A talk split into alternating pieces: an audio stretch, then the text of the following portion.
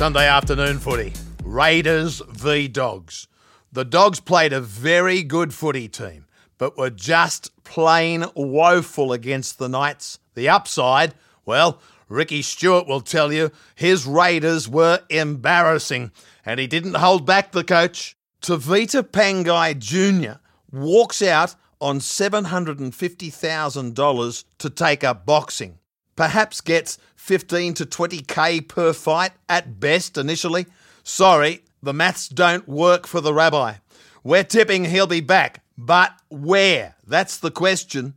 The upside, the dogs, they free up some cap space and are restocking troops for 2024. Into the mailbag. At home, plenty to play for, but zero confidence here. Raiders win at home, gets the Raiders to 32 points though. Broncos the bye, they go to 40 points, and celebrating the signing of Payne Haas agrees to a three year, $3.5 million extension.